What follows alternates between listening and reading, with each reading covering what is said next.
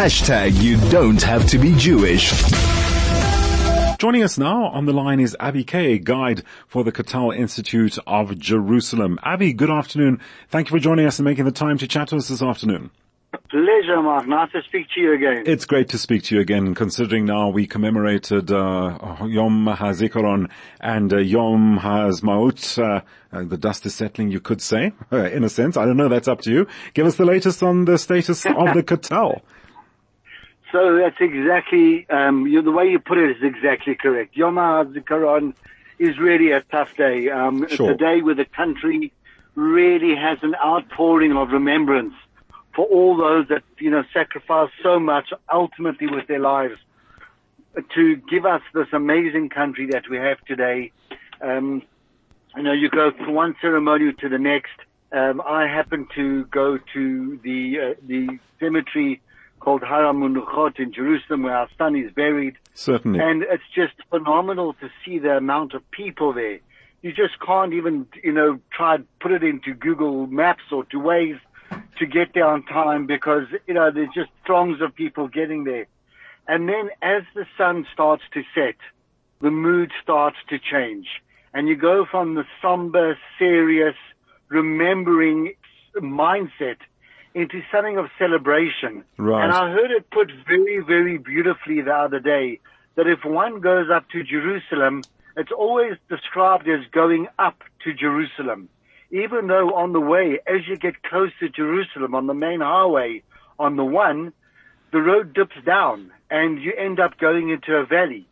Sure. But even that going down, even that descent is part of the ascent to go up to Jerusalem. And we know that the pinnacle for us is the Har HaBayit, is the is the, the mountain of Moriah in, in Yerushalayim, where the two temples stood, and where, please God, we pray for the third temple to to be rebuilt, and the remember the, the remembrance of the last temple um, that was destroyed in the year 70 is the Western Wall, where Jews come to both mourn and to celebrate. So it's the incredible coming together and the uh, event of going from the one to the other. The Kotel, as you can imagine, is just heaving with activity. Can imagine. From military processions, um, different dignitaries coming, a lot of pomp and ceremony, a lot of official things happening. But that's all good and well. But what's really important is the individual. Right. The families who travel mm-hmm. from all over the country mm-hmm. to come be there at that time of the transition from Yom HaZikaron to Yom HaAtzmaut, to be there and to watch the transformation from mourning to happiness. And the happiness is comes out of the mourning. So the one transitions into the other, and the Kotel is just the most ideal place for it to happen and for people to be there. Avi, what have been your observations uh, this year in comparison to previous years regarding visitors from abroad? Uh, you've mentioned now that everybody, you know, came about, came together in celebration from around the country. What about uh, those from uh, from the diaspora, uh, those or those visiting from overseas? Did you see anything notable this time, this year? Absolutely. There have been huge amounts of people coming in from overseas. A lot of them organized by different organizations. Our own organization South Africa, Mizrahi, sent a delegation. We met with a de- delegation from Los Angeles in our home on Yom HaZikaron, and they came literally for four days just to be there to celebrate the 75th anniversary of Israel. And there's been a lot of doom and gloom, funny enough, written about the 75th anniversary mm-hmm. because it's almost the third generation. You know, we can see in our own South African society, the first generation are immigrants. They come there, they're hardworking, they can barely speak the language, and they build, they build empires literally with sweat and blood. The Certainly. second generation are the professionals, the lawyers, the doctors, the comfortable, the people who are part of society. And unfortunately, the third generation tend to be the entitled ones, where they don't know what, really what it means Right. to have achieved uh, what their parents and grandparents have achieved. But I don't think that will be the case here in Israel, simply because there's constant immigration, there's constant people coming in, um, and people who've given up so much to be here, and these days not so much to be here, because Israel is a comfortable place to come to.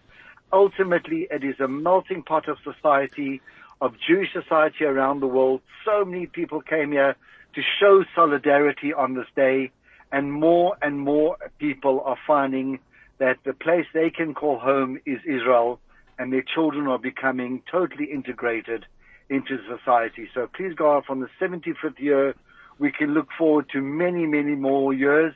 But as we sing in our mm-hmm. tikva, our national anthem, as we say in our prayers going from Yom Zikaron to Yom Ha'atzmaut, that we're praying for the ultimate uh, redemption. We say this is the beginning of the redemption, and please God, the ultimate redemption should come where the truth should be known, like the waters cover the sea.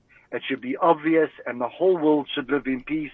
And as we all know, the prophets say that the lion will lie, will lie down with mm-hmm. the lamb and the bear with the sheep. Excuse me if I've got the animals incorrect, but the concept that there'll be no more war and we'll beat our swords into plowshares.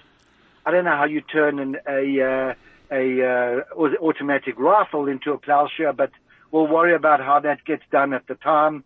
And please God, we should all just have a world of peace and serenity.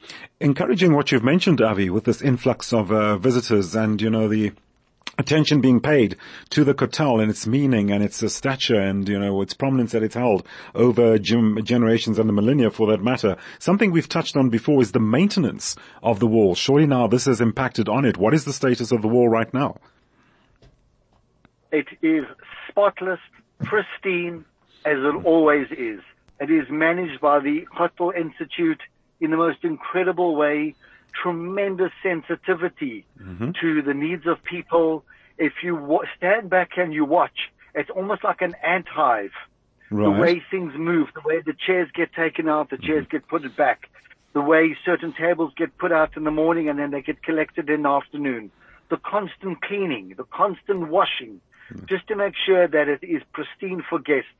Uh, I know the toilets offered quad cope and, uh, you know, there's, there's, there's, there's, at times there's a little bit of a challenge, but there's staff there all the time and they really make sure that no matter when you come, it's not like coming at, you know, after a concert an hour later and the place right. is trashed. Right. It always looks as if it's just been neatly washed. The wall itself, uh, Avi, uh, as I've mentioned, the, the wall's been standing for millennia. Uh, what what uh, precise maintenance is needed for that regarding its uh, its structure? So, um, not much. Um, one thing they've got to be careful of is when they take the notes out of the wall, right? Which they do twice a year, once before Pesach. I was wondering about that. Yeah. Yes, and once before um, Rosh Hashanah. And where do they put the notes? The notes get buried on the Mount of Olives. So okay. Everybody's note gets buried. They don't get destroyed or discarded, God forbid. Your note is sacred and it gets buried on the Mount of Olives. And as a side, it's notes from Jews, non-Jews, people of different words and beliefs, all going together and getting buried. So the wall itself doesn't need much maintenance. It just needs a little bit of care. Mm-hmm. And the wall itself is actually not washed down. Indeed. It is, it's left. It's, I was um, wondering about that. You know, there are mm-hmm. times where there's, I don't know, a kid with sticky hands or, sure. or something unusual happens. They're very quick to come in and clean. Um, but besides that, um, you know, nothing happens. But Michael, maybe you can remind me for next week to discuss. People often see a watermark along the, the length of the wall. Yes. And they think that is the mark from people putting their hands there. Right. That's actually not the mark. That is the mark that in 1967 they right. dropped the level of the ground by a stone and a half okay. to create a feeling of more space. So when you look at it, it almost looks like it's a like a used book where, where people are touching all the time. But that's not the reason for it. The reason for it is that that portion had been buried for 1,700 years and even not more. And then all of a sudden it got revealed. So they washed the soil away, but the the the the, the, markings are different. Indeed, and Avi. I had a. We can- yeah, we're running out of time, but we'll chat about it next week. Indeed, uh, that sounds very interesting. I'll make a note with my producer to that we broach the subject in more detail next week. That'll be next week Thursday. Avi, thank you so much for joining us, giving us uh, an update on uh, the status of the kotel.